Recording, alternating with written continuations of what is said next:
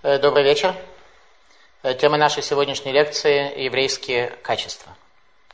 Вилинский Гаон сказал следующие слова. Миша ешло мидот товот никра яфе маре. Тот человек, у которого есть добрые качества, называется человек красивый видом. То есть для красоты вида, согласно Виленскому Гаону, не требуется одеваться в красивые одежды – Вилинский Гаон утверждает, что одежда человека – это есть его качества. Те качества, которые проявляют человека в этом мире, раскрывают его в этом мире. Это и есть суть и предназначение одежды, которая на самом деле, с одной стороны, нас скрывает, скрывает то, что под одеждами находится, но с другой стороны позволяет нам выйти на улицу, то есть раскрыть себя. Итак, одежда человека – это те качества, которыми он обладает. И Вилинский Гаон говорит, чтобы человек был одет красиво, ему необходимо хорошие качества иметь. Еврейские мудрецы в разных местах сказали нам следующие слова. Шалош мидот товот натана кодыш баргула Исраэль, рахманим, бейшаним, вегумлей хасадим. Три хороших качества дал Всевышний Израилю. Милосердие, скромность и стремление воздать добро. Тот, у кого есть эти три качества, это свидетельствует о нем, о том, что он является потомком нашего праотца Авраама Вину, тот, кто этими качествами не обладает, есть большое сомнение, относится он к еврейской нации или, может быть, случайным образом туда затесался.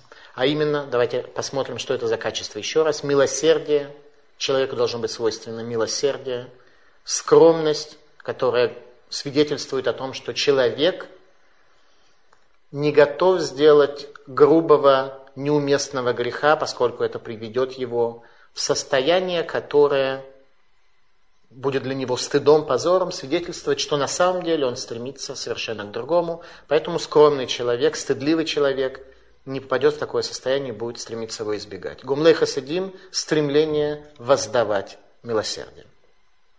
Бальшува – человек, который находится на пути возвращения к Богу, к завету Авраама, Кроме изучения Торы и принятия исполнения заповедей, должен также осуществить определенную бесконечную вечную работу над изменением своих человеческих качеств, о чем сегодня мы будем говорить в ходе нашей лекции. Иудаизм утверждает, что человек предназначен для того, чтобы быть духовным. Возникает вопрос, что значит быть духовным? Что для этого нужно делать? Нужно ежедневно в посте томить свою душу и тело или находиться в веселом состоянии духа. Что требуется сделать для того, чтобы человек был духовным? Для начала задача. Что значит быть духовным? Это уподобиться Всевышнему, по образу которого был создан человек. Задача, которая перед нами стоит. Уподобиться образу Бога.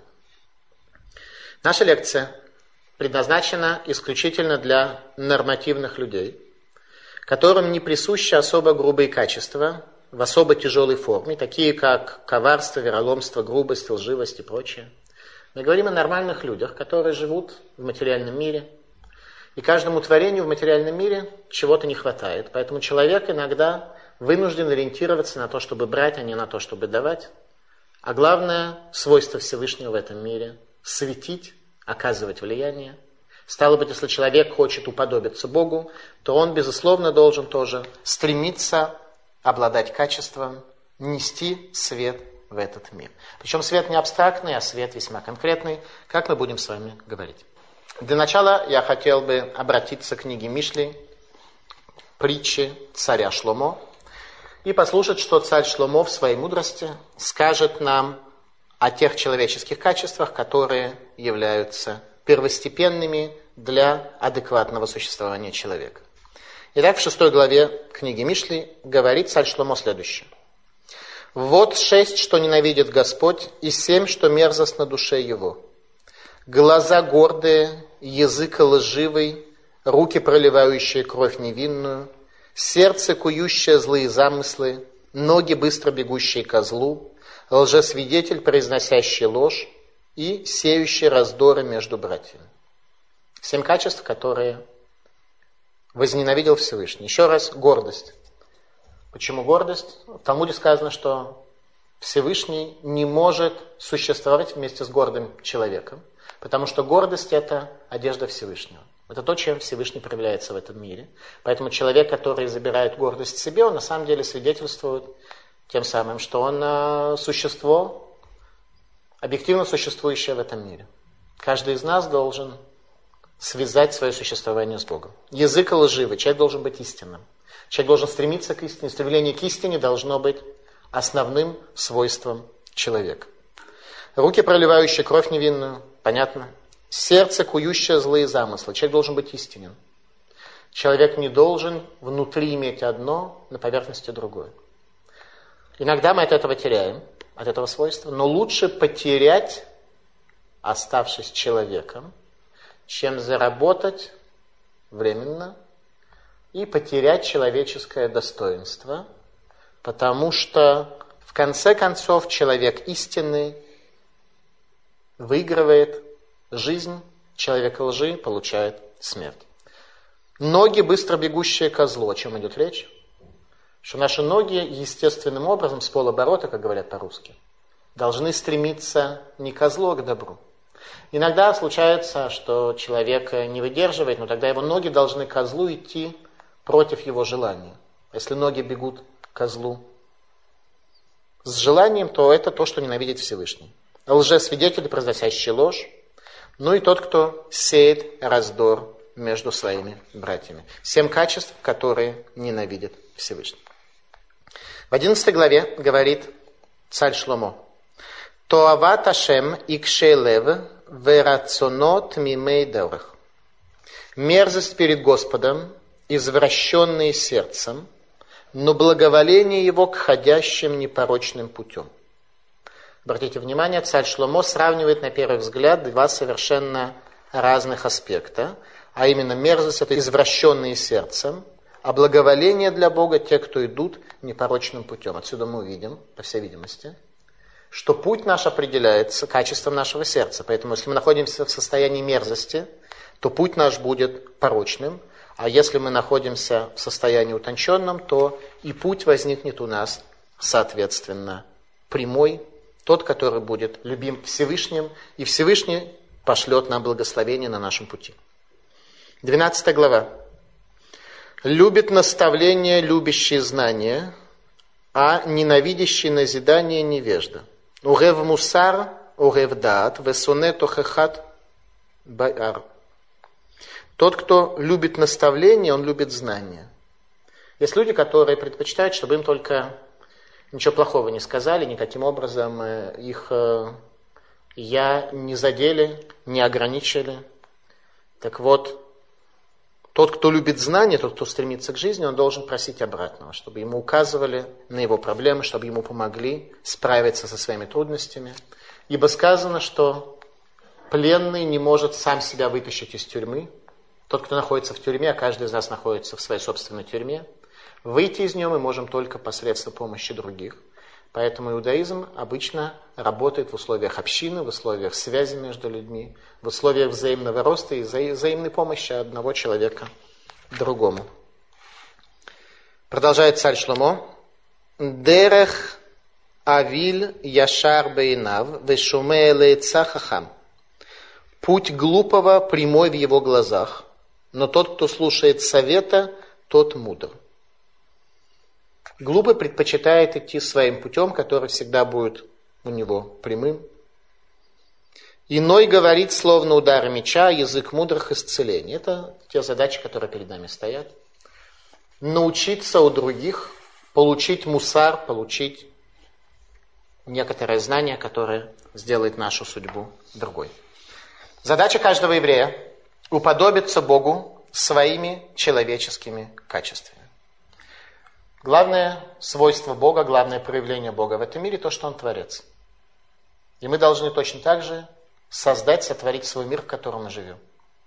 Где под нашим миром понимается тот круг семьи, друзей, соседей, знакомых, всех тех, кто готов от нас услышать Тохахат Мусар и, соответственно, воздействовать на нас. Задача каждого человека быть творцом своей жизни, причем совершенно не в материальных вопросах, материальных вопросах Всевышний сказал, что я дам вам то, что вам положено, и то, что согласно суду в Рошашана вы получите. Наша задача создать свой духовный мир И этим определяется человек, созданный по образу Бога. Кому-то приходишь домой, и ты видишь, что это царство проклятия. Кому-то ты приходишь и видишь, что это утонченное возвышенное царство. Каждый из нас создает свое царство, каждый из нас является царем в своем царстве. И в зависимости от наших качеств и от наших путей мы создаем свое царство тем или иным. Мотивация человека должна сводиться к желанию нести свет в этот мир, основанный на своем строительстве своих медот тувот, своих добрых качеств. Сегодня в качестве первоисточника мы воспользуемся с вами книгой известного испанского каббалиста Раби Моше Кардавера «Томер Двора», которую Равшах считал лучшей книгой Мусара.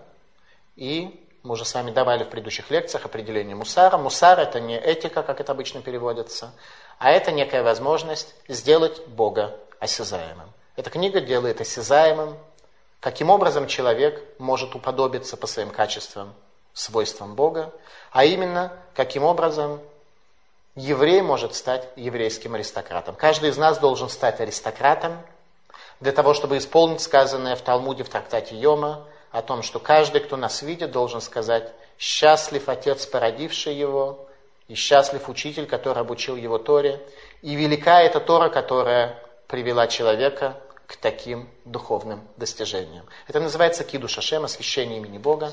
Самая главная заповедь, которая на самом-то деле стоит перед человеком. Обратно этому хилу ляшем, осквернение имени Бога. Когда люди говорят, вот этот учит Тору, а в результате посмотрите, какой он гадкий, и несчастлив отец, родивший его, несчастлив учитель, который учил его, и так далее.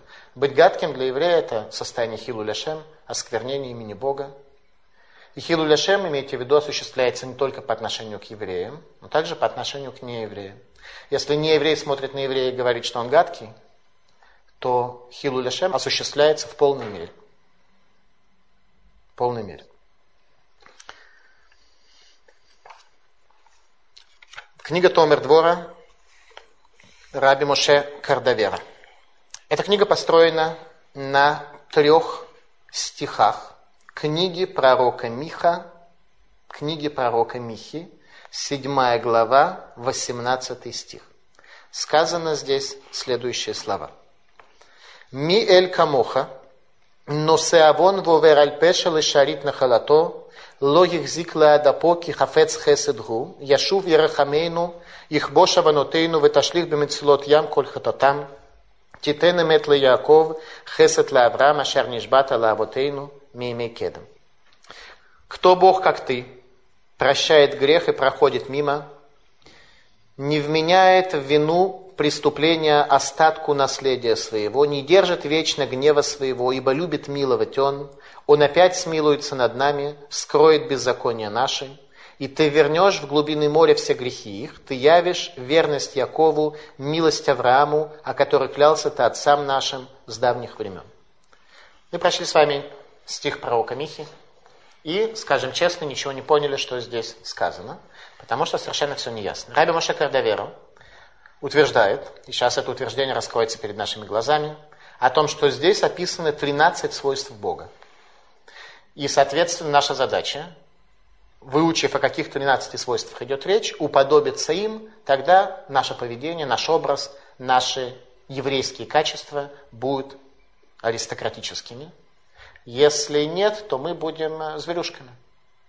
Человек может вести себя либо как аристократ, либо как зверюшка. Выбирайте, что вам больше подходит. Итак, начинаем с первого качества, с первого свойства. Ми эль камоха. Кто Бог, как ты? Что это означает? Обычно, когда мы читаем Танах с неграмотным рабоче-крестьянским подходом, то мы предполагаем, что это некое восклицание по поводу того, что Бог, он какой-то такой особый и особо качественный Бог. Э, Рамаша Крадавер объясняет, что все совсем не так. Кто Бог, как ты? А именно, гора аль-гайот акодыш барагу мелах нейлав. Речь идет о том, что Всевышний является Богом обиженным. Вполне конкретно, кто Бог, как ты, в аспекте того, что Бог обиженный. А именно, чем Бог обижен – Бог обижен своими творениями. Ибо не проходит ни одной секунды, когда Всевышний не дает жизненность каждому из нас. И каждый из нас, когда мы совершаем грехи, пользуется той жизненностью, которая как батарейка продолжает питать его каждую секунду времени. Что мог бы сделать Всевышний? Он мог бы остановить свое влияние, человек бы не то что заболел или умер, он просто пропал бы, от него просто не осталось бы никаких следов. Так что даже полиция не смогла бы найти никаких свидетельств его похищения. Человек просто бы пропал. Человек совершает грех, человек, созданный Богом, совершает грех, в ту же самую секунду получая от него, от Бога, божественные силы. Поэтому Бог является Богом обиженным. Мы обижаем Его своим образом мысли, своим образом действия, своими поступками. И Всевышний, несмотря на это, продолжает нам давать. Соответственно этому должен поступать и человек. А именно, если есть кто-то, кто тебя обижает, то тебе неправильно и не надлежит встать в оборону и начать сразу огрызаться на этого человека и объяснять, что здесь ты пометил свою территорию своими следами, поэтому ему запрещено на этой территории появляться. Твоя задача терпеть обиду, которую причиняет тебе человек. Тогда ты будешь аристократом. Если нет, то ты зверюшка. Подчеркиваю, речь не идет о том, что ты не должен э, обратиться в Бейдин в случае, если у тебя есть какой-то конкретный иск. Речь идет только о качествах. Если у тебя есть какой-то конкретный иск к человеку, то не то, что он тебя обижает, а ты только терпишь и к нему хорошо относишься. Ты вполне можешь его потрепать нежно по щеке и объяснить ему, что, смотри, ты плохо поступаешь, вот так, как ты сейчас делаешь. Это меня, в принципе, обижает, и ты делаешь грех по отношению ко мне. А если у тебя есть какой-то иск более конкретный, то ты можешь подать против него в Бейдин и потребовать, чтобы он компенсировал тебе твой ущерб и так далее. Но при этом сохранить аристократический образ, а именно относиться к человеку, который тебя обижал, так же, как ты относился к нему до этого. Мы говорим сейчас только о человеческих качествах. Понятно, что каждый из нас имеет право на юридическую защиту, и, безусловно, каждый из нас имеет заповедь. Рухех, тухиех, атамитеха, убеждением убеди ближнего своего, и помочь человеку встать на путь истины, а не только терпеть унижение и обиду, которую он совершает. Тем не менее, в результате обиды ты не должен изменить своего отношения к человеку, ты должен относиться к нему радушно, по-человечески, а именно исполняя все эти качества, милосердие, скромность и желание воздать добром. Все это должно у тебя оставаться и не измениться. До сих пор первое свойство. Второе свойство – носе авон. Всевышний несет грех. Что имеется в виду? Сказано в перке, а вот Гаувера верахат, кунелу категорихат. Человек, который совершает грех, приобретает себе одного обвинителя – и этот обвинитель, то есть, условно говоря, мы переведем это как черт.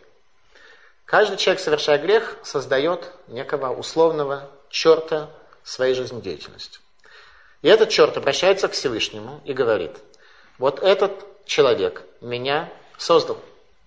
И в этом мире ни одно творение, включая чертей дигитальных, не может существовать без питания. Кушать хочется. Черту тоже хочется кушать. Обращается он к Всевышнему и говорит, прокорми меня, меня твое творение создало. Теперь я нуждаюсь немножко э, в крови и завтраке, обеде и ужине. Прокорми меня. Что мог бы сказать Всевышний? Всевышний мог бы сказать, иди к твоему хозяину, кто тебя создал, пусть он тебя кормит. Но Всевышний так не говорит, он кормит этого черта. А именно, чем питаются черти? Душами. Если бы Всевышний отказал ему в питании и направил бы его к своему Создателю, к человеку, который своим грехом его создал, то этот э, черт забрал бы его душу сразу самый маленький грех. За мельчайший грех черт забрал бы душу целиком. Но Всевышний продолжает, терпит и несет, и кормит чертей. Что отсюда мы учим с вами? Что прежнее качество, о котором мы говорили, что если человек тебя обидел, то не измени к нему своего отношения, продолжай относиться к нему аристократически, возвышенно, как прежде, а не рычи на него, как жучка. Это то, что мы учили с вами из первого качества. Второе такое, что даже в случае, если он не просто тебя одноразово обидел, на этом все закончилось, а если тот ущерб, который он тебе сделал, по-прежнему существует, Он свою канализацию вывел к тебе в твой сад. Естественно, еще раз, юридически ты должен обратиться там э, в соответствующее министерство, ведомство, суды и прочее, да? И тем не менее канализация постоянно к тебе туда течет, а ты должен к нему относиться аристократично, несмотря на это. Потому что так поступает Всевышний, что он кормит чертей. Поэтому хочешь уподобиться Всевышнему, поступай так. Не хочешь, не надо. То есть надо, даже если не хочешь. Э, для этого мы с вами изучаем, чтобы не просто так абстрактно говорить, что еврей должен быть духовным, а что такое духовный, ну, не знаю. Вот конкретно Рамоша Кардавера описывает нам 13 качеств, которыми должен обладать человек для того, чтобы прийти к какому-то достижению. Третье свойство. Овер альпеша. Проходит над грехом. Что имеется в виду? Что Всевышний имеет свойства, которые еще больше, чем предыдущие свойства. А именно, он прощает сам. Что значит он проходит над грехом? На первый взгляд впечатление такое, греши, не греши, Всевышнему все равно, и он над грехом проходит. Абсолютно нет. Он сам стирает с тебя грех, когда ты готов в этом грехе покаяться, от него отказаться. Как то сказано в псалмах, «Киимхара слиха, ибо с тобой прощение». И как то сказано в книге пророка Исаии, «Им рахат гашем цион», что Всевышний отмывает нечистоту от дочерей Циона. И также сказано в книге пророка Ихескеля, «Везаракте алехе маем тагурима» «Я изолью на вас воды очищения». То есть Всевышний сам стирает с человека его грязь. Тогда, когда человек готов к этой стирке. Точно так же должен поступать человек по отношению к тому, кто совершил зло против него и готов отказаться от этого зла, человек в такой ситуации должен сам восстановить с ним контакт и стереть с него его преступление по отношению к тебе. Четвертое свойство. Лышаарит на халато для остатка наследия своего. Что это за свойство? Остаток наследия. Всевышний относится по отношению к Израилю по следующему принципу. Ма эсела Израиль гем крувай – что могу я сделать по отношению к Израилю, ведь они близки для меня. Настоящая степень близости намного больше, чем степень близости между любящими супругами. Ибо то сказано в псалмах «Израилям крово». Израиль – народ близости его. Настоящая близость. Говорит Всевышний, как говорит пророк Исаия, «Бехоль царатам лоца» во всех страданиях еврейского народа страдания для Всевышнего. Во всех страданиях. Поэтому также должен и человек относиться к ближнему своему по тому же самому принципу. Видя, что все мы являемся родственниками, все мы являемся потомками Авраама, Ицхака и Якова, и каким образом могу я гневаться на другого еврея, каким образом я могу иметь претензии к другому еврею, ненавидеть его, если у нас есть состояние близости. Там, где есть состояние близости, там можно человеку простить мелкие какие-то или даже крупные обиды, которые человек сделал. Там, где близости нет, там, где нет связи между евреем и еврейским народом, там к аристократическим качествам прийти невозможно. Абсолютно невозможно. Каждый человек поэтому, продолжает Рави Моше Кардавера, должен стремиться к тому, чтобы видеть доброе в других людях, и желать им добра, и желать им успеха во всех аспектах. Как то сказано, «Веарафтала реха камоха» и возлюби ближнего, как самого себя. Возлюбить ближнего можно, как самого себя, не больше, чем самого себя. Если мы не можем, больше мы себя любим, мы не можем любить других. Но если человек для тебя ближний, тогда к нему ты можешь применять такие качества. Нам требуется найти близость между собой. Тогда мы сможем вести себя аристократично по отношению к близким нам людям. Я вижу, что возникает вопрос, как относиться к народам мира. Я отвечу вопросом на вопрос обычно по-еврейски. По отношению к народу мира действительно у нас нет той степени близости, которая есть э, по отношению к евреям. Тем не менее, я задам вопрос. Что мы должны по отношению к народу мира? Выглядеть аристократично или как жучки и шарики? Мы говорим о качествах человека. Качества человека должны проявляться во всех его проявлениях жизни. И тогда в результате этого, если мы будем людьми качественными, вся жизнь вокруг нас построится совершенно иначе. Четвертое свойство. Логик зик леад апо. Не будет вечно держать свой гнев. А именно, в книге царей, в дальнейшем, когда мы будем изучать книгу царей, мы будем изучать с вами про царя Еравама бен Юаша, царя Израиля, которому Всевышний вернул все границы Израиля, а они служили тогда золотым тельцам.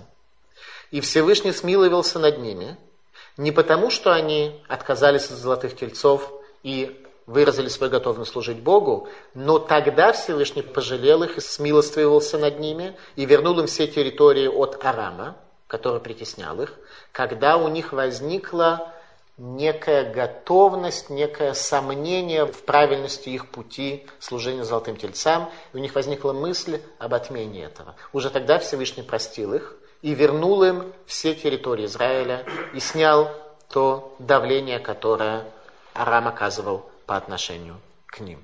Точно так же должен поступать и человек по отношению к ближнему своему. Как только ты видишь, что человек изменил свое отношение, готов даже пере...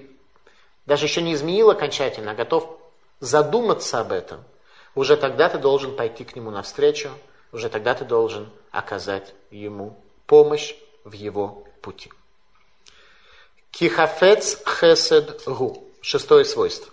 Ибо он желает милосердия. Он желает милосердия. Обратите внимание, каким должен быть человек – он должен желать милосердия.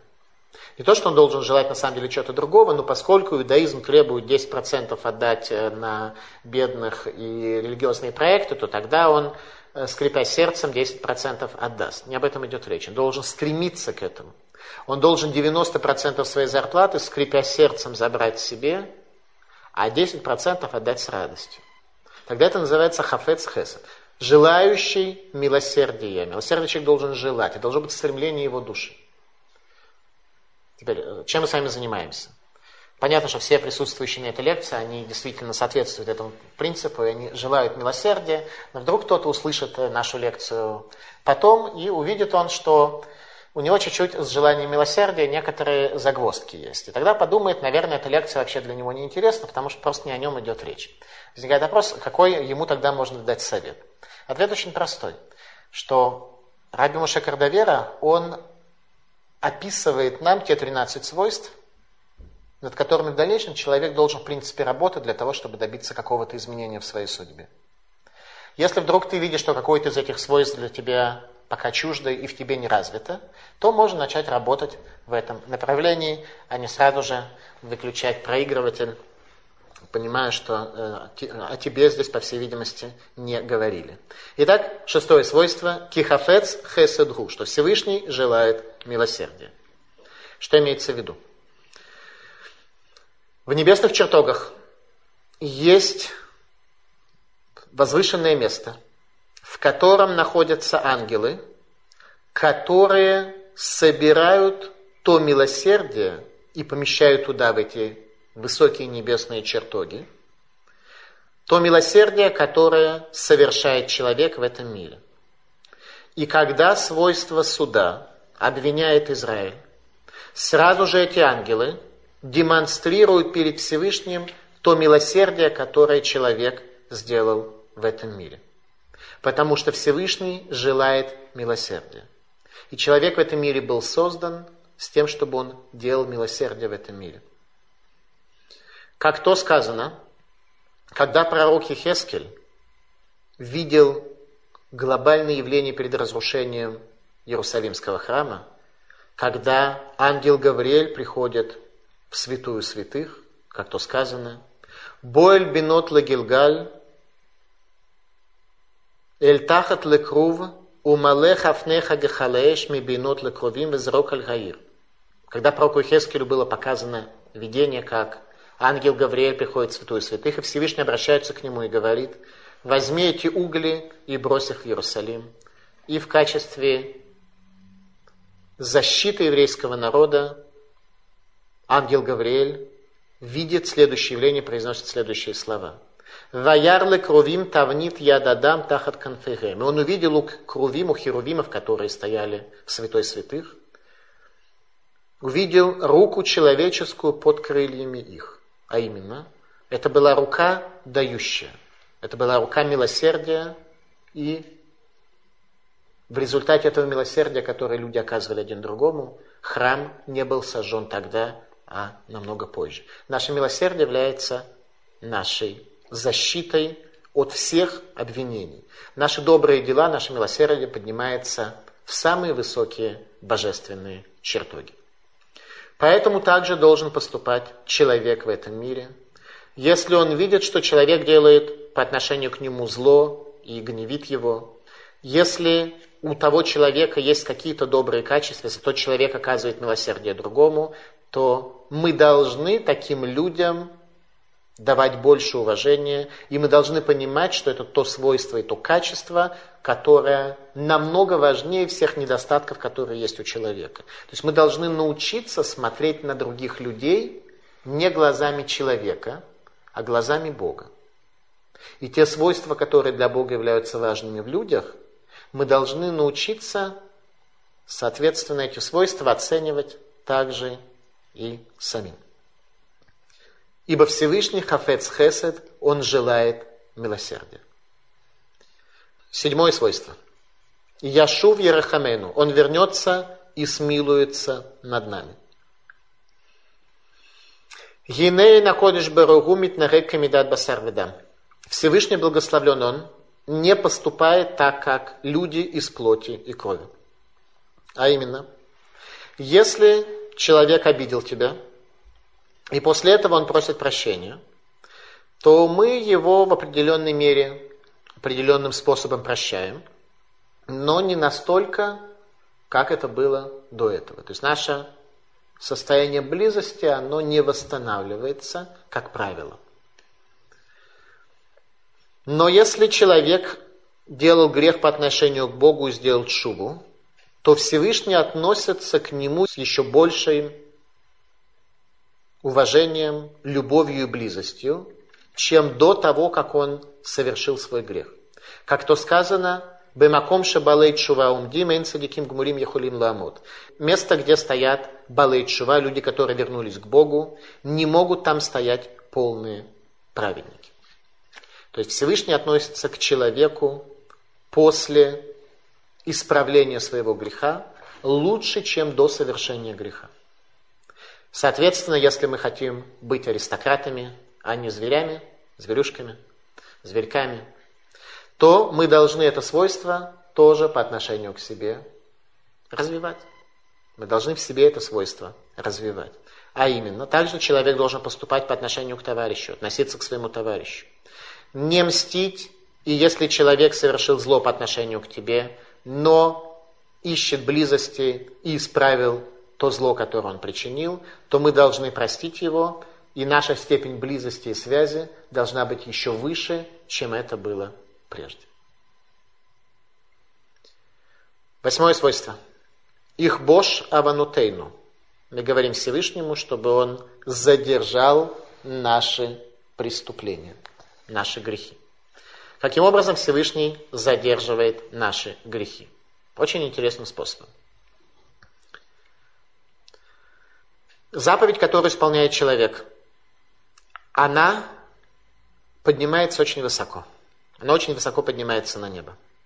Так что об этом сказано в псалмах «Лои гурха ра», «Лои гур бемигурха ра», что зло не находится возле тебя, оно не пребывает в твоих чертогах.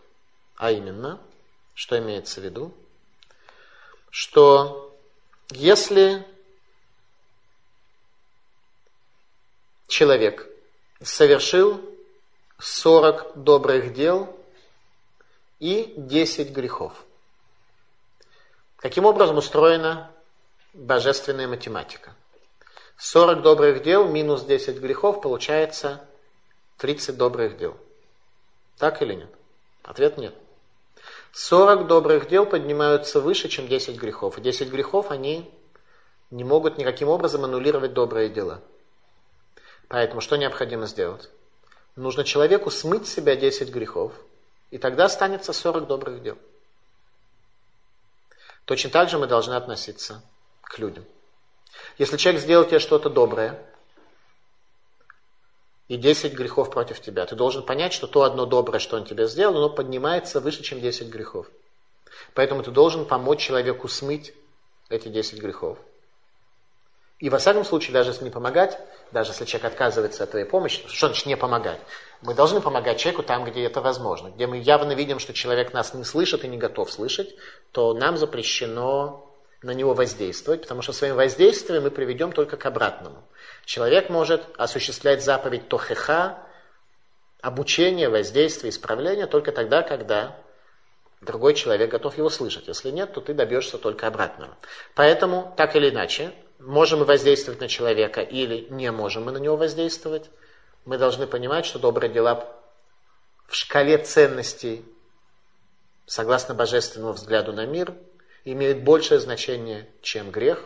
Поэтому, если нам оказали какое-то добро, это добро должно остаться у нас в памяти навсегда, и оно не может быть стерто злом, которое по отношению к нам было сделано. Если так мы смотрим на картину мира, то мы еврейские аристократы. А если нет, то мы просто кролики. Веташлих бы мицелот ям коль хататам. И пошли на глубины моря все грехи их. Что означает концепция выбрасывания грехов на глубину моря? Зуми датува лакодыш боругу. Это хорошее качество, особое качество Всевышнего, благословлен Он. А именно, что когда Израиль грешил, то Всевышний передал нас в изгнание, передал нас в египетское изгнание, передал нас в изгнание вавилонское и так далее. И когда еврейский народ из Египта и из прочих мест вышел, и когда мы находились в изгнании, и когда мы страдали и находились в подчинении и были приниженными, Всевышний относился к нам с любовью и милосердием, и Он оставил Иерусалим, оставил божественное присутствие в Иерусалиме, и Шхина пошла в изгнание за еврейским народом. Точно так же мы должны относиться к нечестивцам, которые мучаются в страданиях. Мы не должны их ненавидеть. А тогда, когда человек был наказан за грех свой, должен ты смотреть на него как на брата своего, и ты должен оказать ему помощь, приближать его и оказать ему милосердие. То есть даже к человеку, который является нечестивицей, которому от Бога было послано страдание – ты не должен презреть его в душе своей. Титен эмет Яков, десятое свойство. Титен эмет Яков, дай истину Якову. Это то свойство, которое известно как свойство Якова, а именно, свойство Якова это эмет, это истина. Это свойство истинных границ. Знать что требует от тебя закон, и поступать согласно закону и согласно справедливости. Это свойство Якова. Точно так же должен человек поступать по отношению к товарищу своему, совершать истину, совершать закон и знать, где проходит эта граница, чтобы не оказалось, что ты, не зная, где проходит граница, растоптал бы территорию своего товарища. Человек должен знать, где находится граница. Как то сказано, «Эйнам гарец хасид». Невежа не может быть хасидом. Хасида не в последнее время, а как термин, который приводился в наших древних книгах, хасид это человек, который делает больше, чем требует от него закон. Так прежде чем иметь свойство хесед, свойство милосердия, ты должен знать, где проходит граница. Потому что делать больше, чем требует закон – ты можешь только в одной ситуации, если ты знаешь, где проходит линия закона. Потому что иначе тебе может казаться, что ты очень хороший такой мощный, надежный хасид. А в результате ты не делаешь даже того минимума, который ты должен, и все время топчешь территорию других людей и проникаешь запрещенным образом э, в их э, жизни и в их э, существование. После того, как ты знаешь, где проходит линия истины, что есть свойство Якова, то ты можешь перейти уже к одиннадцатому свойству. Хесед ле Авраам, милосердие Авраама. Это одиннадцатое свойство, которое приводит Раби Моше Кардавер. Гем гамитнарагим беолам лифни мишурат один к Авраама Вину. Это то свойство, как это было у Авраама Вину, соответственно, поступать больше, чем от тебя требует закон. Делать больше, делать лучше, чем то, что требует от тебя закон. Гамма Кодыш Бергумит на Реги Ману Лифними Шурат один, потому что Всевышний относится к нам больше, чем требует закон, а именно во время творения мира было использовано имя Элуким в тех десяти речениях, которыми был создан мир. Элуким это свойство суда – как только был создан человек, дальше сказано Хашем Элуким. Хашем это милосердие. То есть Всевышний милосердием опережает свойства суда по отношению к людям, иначе всем нам было бы немножко тяжеловато в этом мире жить, намного более тяжело, чем сейчас. Поэтому, если ты хочешь уподобиться Богу, то ты должен использовать это свойство Авраама, свойство милосердия, поступать больше, чем от тебя требует закон. Всевышний не относится к человеку со всей строгостью закона, но он дает ему шанс на исправление, и он дает ему время для роста, время для исправления своих недостатков. Также должен поступать человек по отношению к своему ближнему. Должен оказывать милосердие больше, чем требует закон, несмотря на то, что, может быть, порой творения поступают иначе. Двенадцатое свойство. Ашер нишбата лавотейну. О чем ты клялся нашим отцам. Ешь бны Адам шейнам агуним. Вакодыш баругу мирахем аль Есть люди, которые недостойны. Но Всевышний милует всех, как то сказано в Эханоте это Шерахон. Сказано в Талмуде, в трактате Брахот. И я смилуюсь над теми, над кем я смилуюсь. Амара Кодыш Баругу. От цар зело там шейнамагуним. Это речь идет о тех, кто не является пока еще достойным. Есть у Всевышнего специальная сокровищница милосердия, и он из этого милосердия передает тем людям, которые только авансом получают от Всевышнего милосердия, которые его не заслужили. Почему? Ашер нишбата лавутейну. Ибо поклялся ты отцам нашим, о чем поклялся Всевышний нашим отцам – о том, что у него всегда будет близость с потомками наших отцов, по причине того, что наши отцы с небывалой силой вышли из того языческого темного мира, и которые для Бога отдали все. Как то сказано в Мидраше, «А вот цим лефанеха кесусим бецеамаем», что наши працы бежали перед тобой, как лошади по болоту воды – Болото – это место, не предназначенное для пути.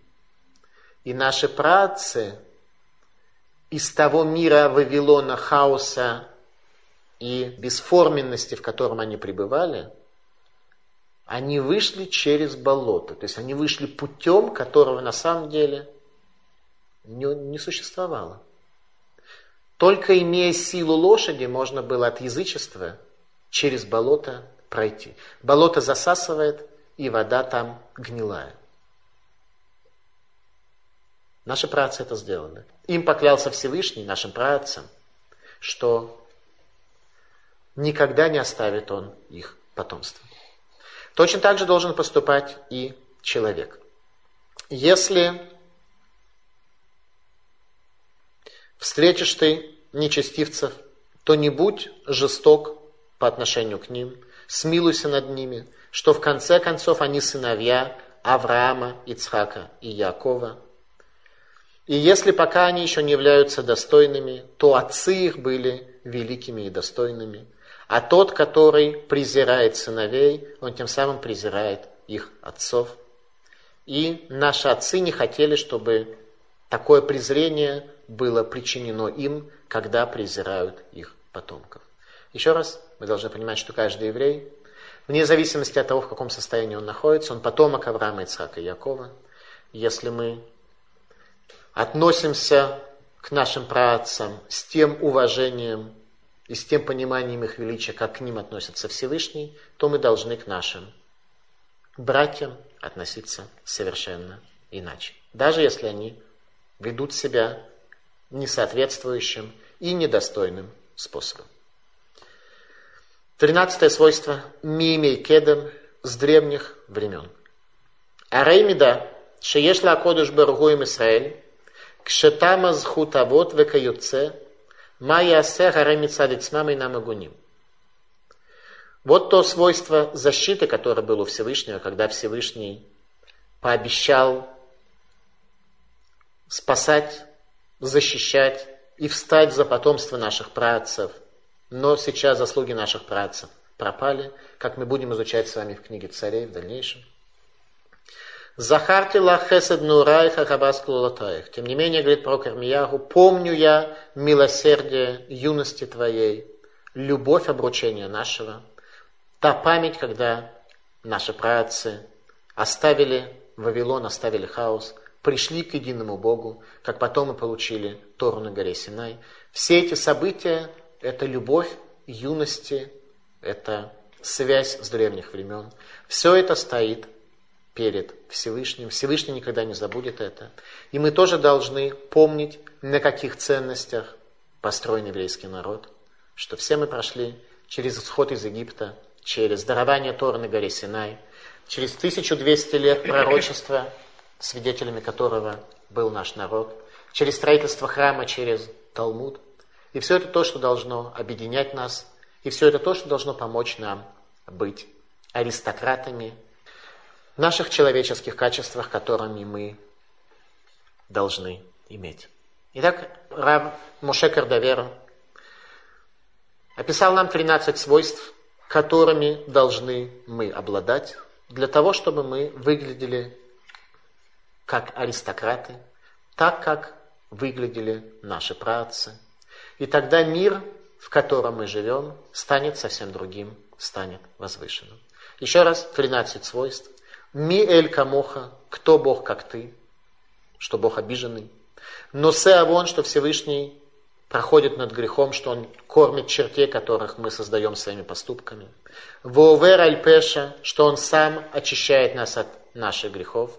Лышарит на халато для остатка наследия своего, то есть все мы потомки наших великих працев, и мы должны чувствовать близость по отношению один к другому. Логик зикла Адапо Всевышний не держит гнев вечный. Как только человек задумывается от Шуве, Всевышний уже его прощает. И, соответственно, также мы должны относиться к людям. Кихафец Хесед Гуйба Всевышний любит милосердие, поэтому те, кто оказывают милосердие, имеют большое значение в его глазах. И, соответственно, мы должны относиться к людям, не уважать в них то, что по каким-то соображениям в стране нашего проживания ценится, или наша психика нам предписывает ценить в людях какие-то определенные качества. Почему, не знаю, просто так. Мы должны ценить в людях те качества, которые ценит Бог. И самое главное из них – это милосердие. Яшуве Рахамену, вернись и смилуйся над нами, что даже тогда, когда человек грешник и получил наказание, все равно нужно относиться к нему с уважением. Ихвоша ванотейну задержи наши грехи, а именно что зло не аннулирует добро, добро поднимается выше, и также мы должны видеть и понимать, что то добро, которое сделал по отношению к нам человек, оно поднимается выше, чем то зло, которое он сделал. Зло нужно отмыть, добрые дела остаются. Но даже если человек не бежит пока еще свое зло смывать, мы все равно должны понимать, что добро поднимается выше, и мы должны относиться к нему как к человеку, который оказал нам добро, но при этом сделал и зло. Математика здесь прямая не работает, знак вычитания здесь неуместен и неправилен. В отошли бы мы целот ям коль хататам и пошли на глубину моря все их преступления. Десятое свойство Титена и Метла Яков. Да, истину Якова мы должны понимать, где проходят границы, мы должны свято соблюдать границы других людей, не топтать их и не проникать в чужую зону. Хесед для Авраама, одиннадцатое свойство милосердия по отношению к Аврааму, что Авраам делал больше, чем требовал закон.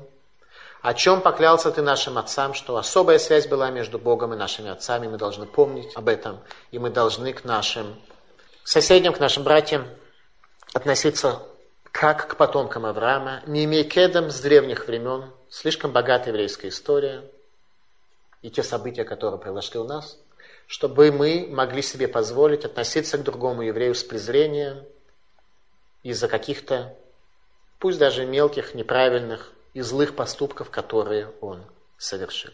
Раби Моше Кардавера прокладывает нам путь 13 свойств, которые должны нас привести к тому, что мир, в котором мы будем жить, будет намного более светлым. Это не зависит от других. Это свойства, которые мы должны развивать в себе. И никакие силы не могут, в принципе, нам помешать развить в себе свойства еврейского аристократа, ну и отказа от проживания в качестве зверюшки на этой планете. Спасибо за внимание. Пожалуйста, вопрос. Тут много говорилось о милосердии. Это сложный очень вопрос. Но вот конкретная ситуация, как пример. Э, в шаббат в синагогу приходит еврей, приносит с собой портфельчик в руках. Э, во время молитвы у него звонит мобильный телефон, он достает телефон, беседует по телефону в шаббат. Как я проявляю к нему милосердие в такой ситуации? Э, милосердие проявляется к человеку вне связи с его поведением. Милосердие – это восполнение потребностей человека. Вне зависимости от того, говорит он в шаббат по телефону или не говорит. Например, если у него закончится Э, телефон, деньги на карточке, то вы можете оплатить и таким образом проявить э, милосердие по отношению к человеку, который говорит по телефону. Тем не менее, по сути, ответ здесь э, следующий, что милосердие – это наше восполнение изъяна и недостатков в этом мире. Человек является партнером Бога по завершению созидания в этом мире. Поэтому, когда вы видите людей, и когда у вас есть возможность помочь и восстановить какую-то проблему, какую-то незавершенность в этом мире, то это то, что мы должны делать в рамках нашего милосердия. Теперь, по поведению людей, безусловно, это влияет в том смысле, что если у нас есть ограниченные ресурсы нашей возможности оказания милосердия, то мы должны в первую очередь эти ресурсы использовать согласно корню нашей души, но это уже отдельная Тема, э, тема от сдаке, которую мы с вами тоже изучали, кому, как, зачем и при каких условиях нужно давать сдаку, а кому, может быть, не в первую очередь, а в вторую очередь. У нас была целая лекция на этот счет. Что же касается самой сути милосердия, это хафец хесед, желание милосердия. Человек должен жить в этом мире не желанием рвать на себя, а желанием давать и создавать.